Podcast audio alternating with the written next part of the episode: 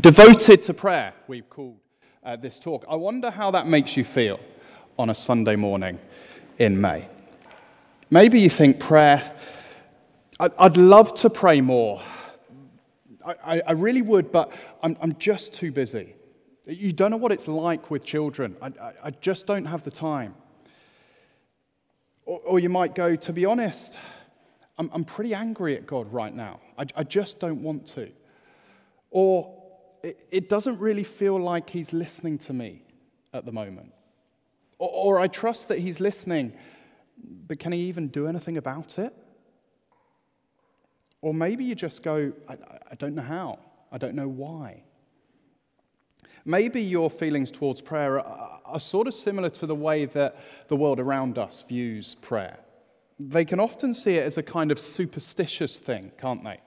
Almost a, a formality or, or a ritual. Maybe I'll say a prayer at the start of the working day, at the start of an exam, or, or the start of a journey. It feels like the right thing to do, and I'm probably better off doing it than not, right?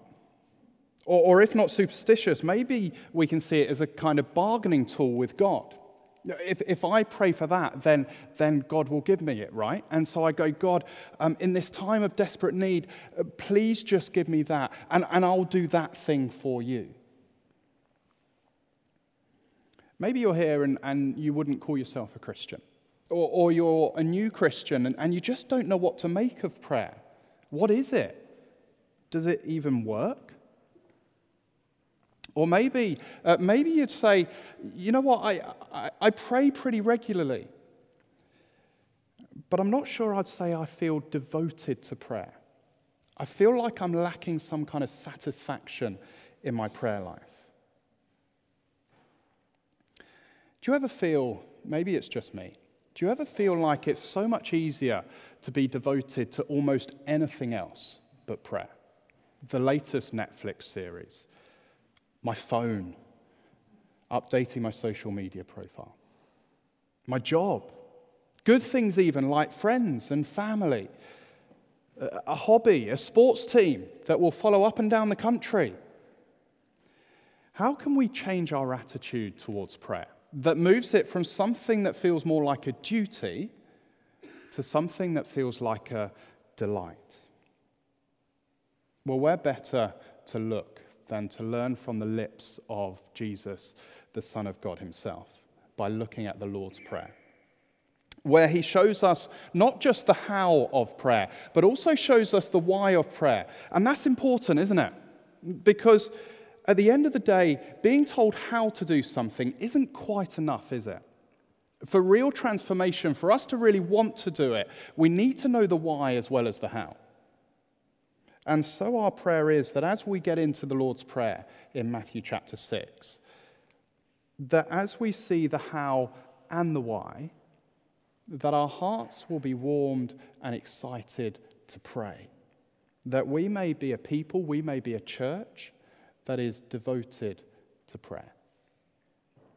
And similarly, this is our prayer for Jack that as Jack grows in his young faith, he might be someone who is excited to pray, who knows the privilege of prayer, and so loves to and lives out his relationship with God in prayer. So let's get into the Lord's Prayer. How can we be devoted to prayer? We're going to look at three things, break down the Lord's Prayer into three sections. Here's the first we need to remember God's character. We need to remember God's character. Don't miss how Jesus starts the prayer. Don't just gloss over it as a kind of formality opening sentence. No, he gives a wonderful reminder of who it is that we pray to. And so tells us the incredible privilege we have every single time we pray. We pray to God who is our Father. Jesus highlights the special relationship we as Christians have with God of all the names that God could have used, he uses our Father. Of all the names God could have chosen, he chooses our Father. Jesus wants us to know and to remember the intimacy of the relationship we have with God. And I realize that with this many people in a room, there will be many different experiences of our father child relationship. And, and I don't know how yours was. There's a story of a young boy called Danny. His, uh, his teacher asked him, Danny, if you have one pound and you ask your father for another pound, how much would you have? Danny replies, One pound. His teacher, a little puzzled, looks at him and, da- and says, Danny, you don't know your maths. To which Danny replies, Miss, you don't know my father. And hey, it's, it's a funny story, but maybe that rings true for you. Maybe it brings home part of your father relationship. Maybe at times it was distant, it, it was cold, maybe at times no relationship at all. And please don't let that relationship affect how you view your relationship with your Father God. A God who we have naturally turned our backs on, breaking any kind of relationship that was there, yet a God who loves us too much to ignore us.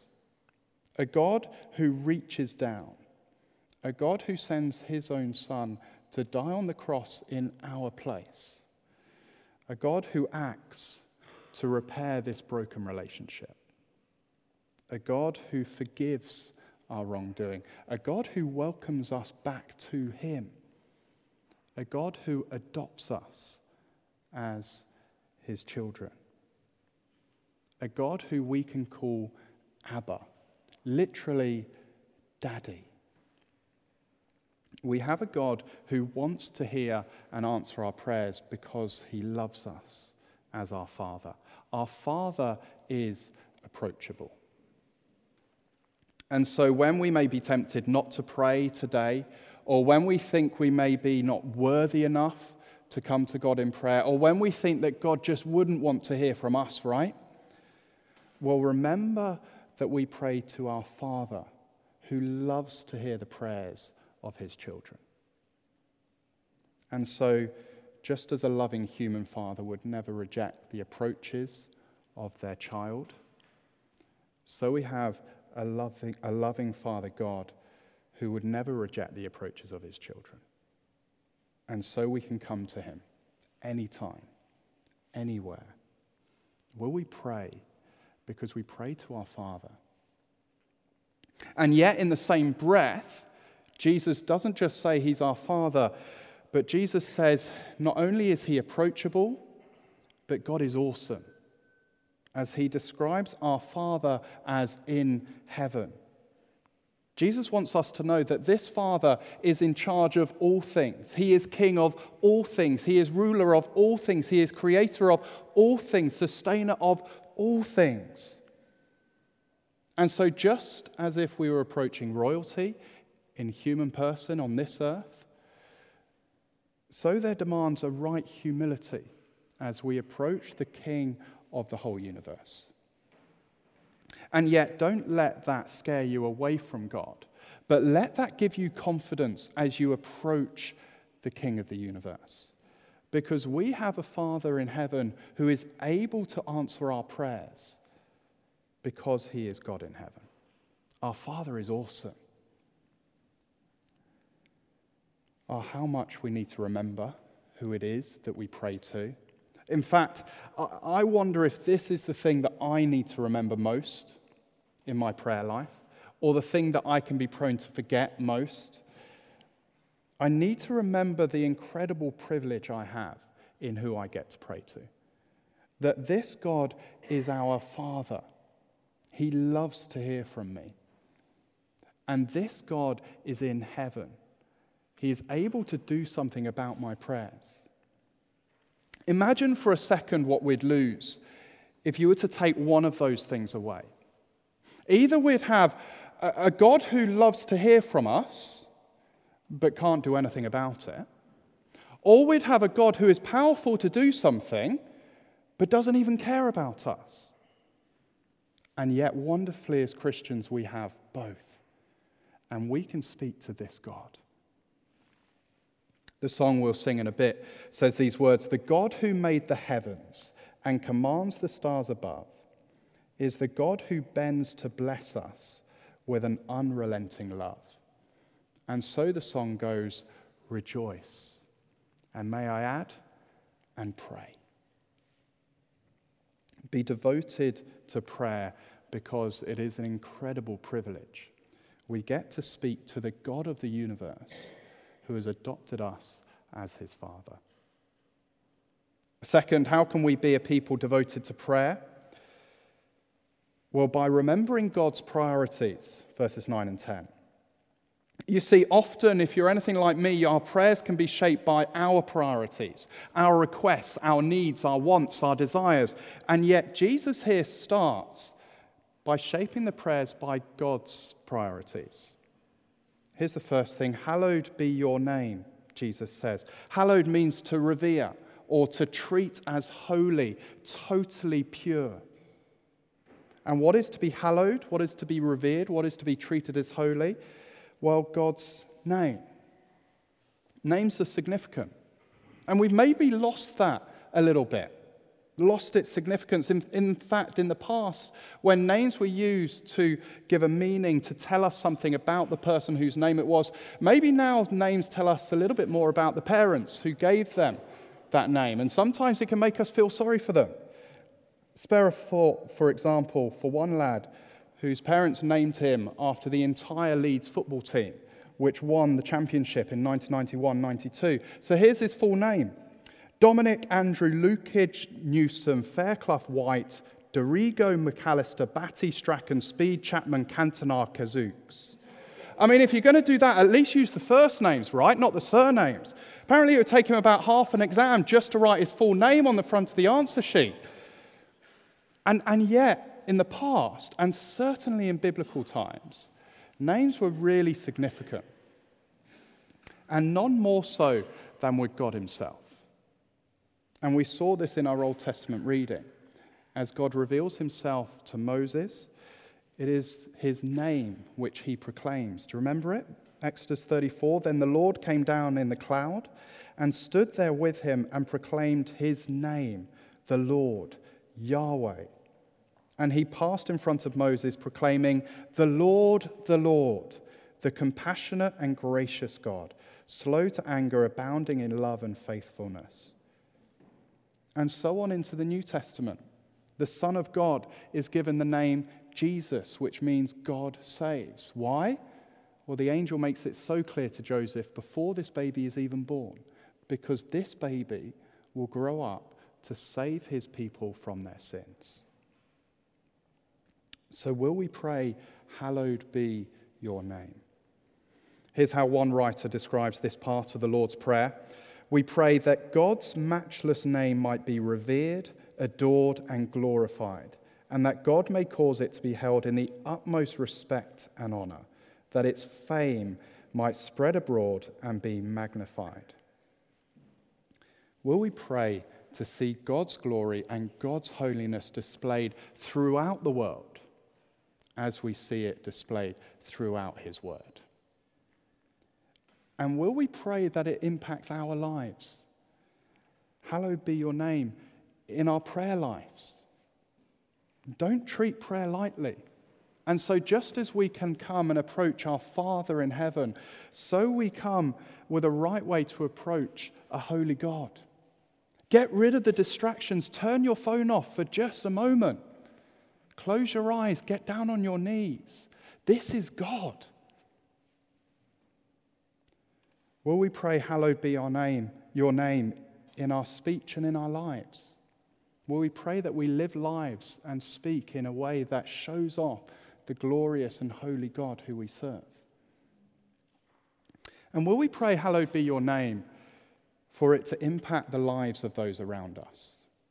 It seems that today God's name is nothing more than a swear word or a way of just letting off steam these days. Will we pray that God's name be hallowed, be holy? I wonder if you saw it just this past week uh, on BBC Breakfast. Uh, at the end of an interview, uh, the person being interviewed just finished it without thinking by cursing God's name. And the interviewer straight away replied, Hey, there's no need for the blasphemy, is there? And you know what it's like? It's awkward at the moment. No one knows how to reply, but it was different.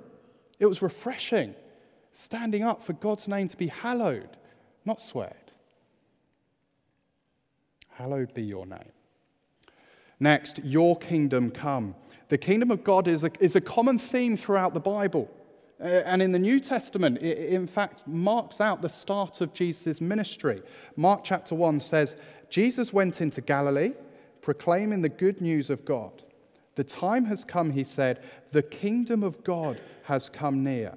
Repent and believe the good news. What is God's kingdom then?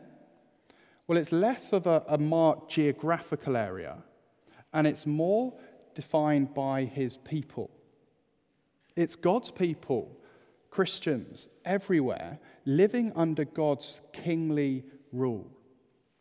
Peter, in his first letter, describes followers of God as aliens and strangers. He says, We might be living in a country for us here in Britain, but actually we are citizens of somewhere else. We are citizens of God's kingdom. We are to live under God's kingly rule. And so we are to let that affect the way that we live as we live in the world around us. It's a bit like, if you like, if you've ever been abroad, you can spot a Brit a mile off, can't you? Because we cannot help but live out our Britishness wherever we seem to be. And so we look for the pub or for the fish and chip shop or we crave hot weather, and as soon as we get abroad and find it, we look for the shade, or we get inside as quick as possible. We, we queue for everything, we apologize for anything when there's no need. We can't help it. As Brits, we just live out who we are. And so, we, in, in such a better way than Brits abroad, we are called to live out God's kingly rule in our lives, wherever we are. Your kingdom come. It's a prayer for us, Christians everywhere, to live out God's kingdom. But it's a prayer also for God's kingdom to be extended, to grow in the lives of those who don't currently trust Him. And so it's a prayer as we bring friends and family and colleagues who don't currently follow God. We pray your kingdom come in their lives, that they would submit to His kingly rule so that his kingdom grows. Hallowed be your name, your kingdom come, your will be done. I wonder where your mind goes as you hear that phrase. Mine goes to the Garden of Gethsemane as Jesus is praying before he's arrested and led away to be crucified. And again, in that moment, we see the importance of God's priorities. Jesus prays in the garden, If there is any other way for this cup of suffering to be taken from me. And yet, he submits to God's way, God's will. He says, Yet not my will, but your will be done. It's a prayer that God would help us submit to his will, a prayer of humility, a prayer of trust. Humility to be able to say, Your will, your way, not my will, my way. And trust to be able to say, God, I don't know what's going to happen in the future. It's, it's uncertain, and if, it, if I'm honest, I'm worried. But what I do know is that, God, you are good, and you love your people, and you promise to work for the good of those who love you and so your will be done. And so, will we pray, Your will be done when times are tough? When there's uncertainties about the future, whether that be job or family, or where the money's going to come in for, from, or ill health in the family? And it doesn't stop us from bringing our requests to God. No, Jesus moves on to that, but it does help us to get our priorities in order. And so Jesus calls us to entrust and submit ourselves to our Father in heaven. To say, God, I don't know what will happen, but I do know that you know best. So your will be done.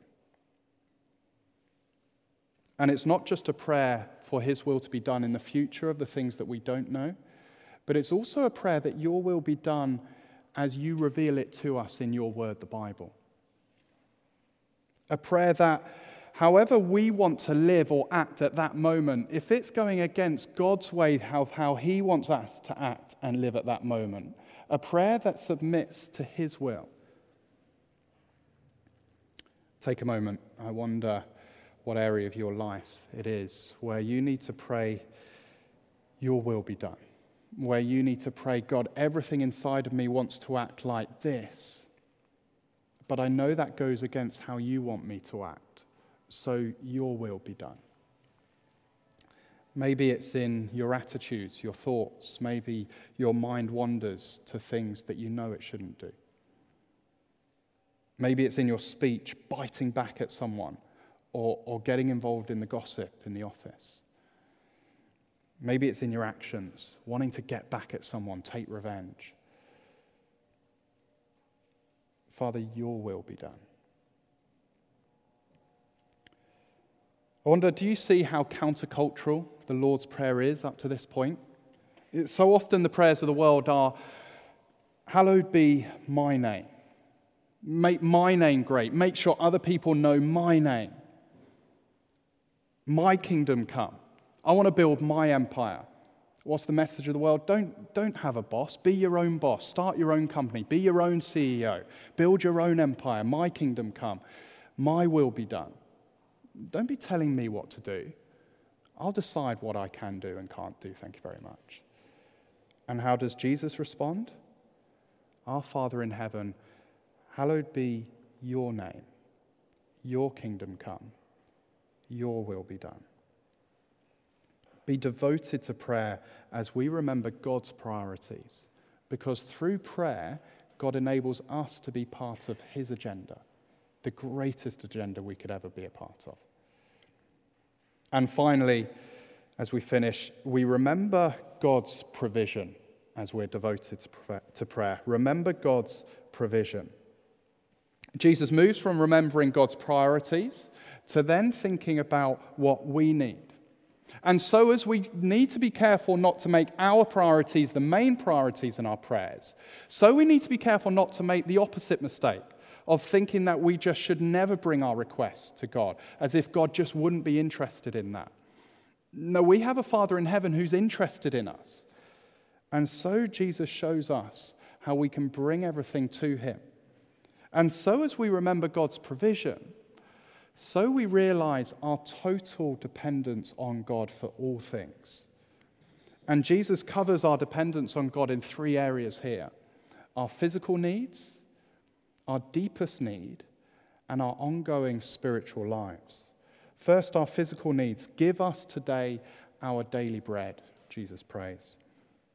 Jesus says we're dependent on God for all our daily necessities. Bread here gives us the picture of all the things we need to keep on living, to keep on surviving. The people listening to Jesus would have been reminded of the people of God in the Old Testament as they wandered about in the wilderness praying that God may provide food, and God graciously sends down bread from heaven for the people of Israel to eat and to enjoy. And so Jesus reminds us that we are dependent on God for all that we need. And realize it's the things we need, not want. It's to pray for the, the necessities that we need, not the luxuries that we'd love.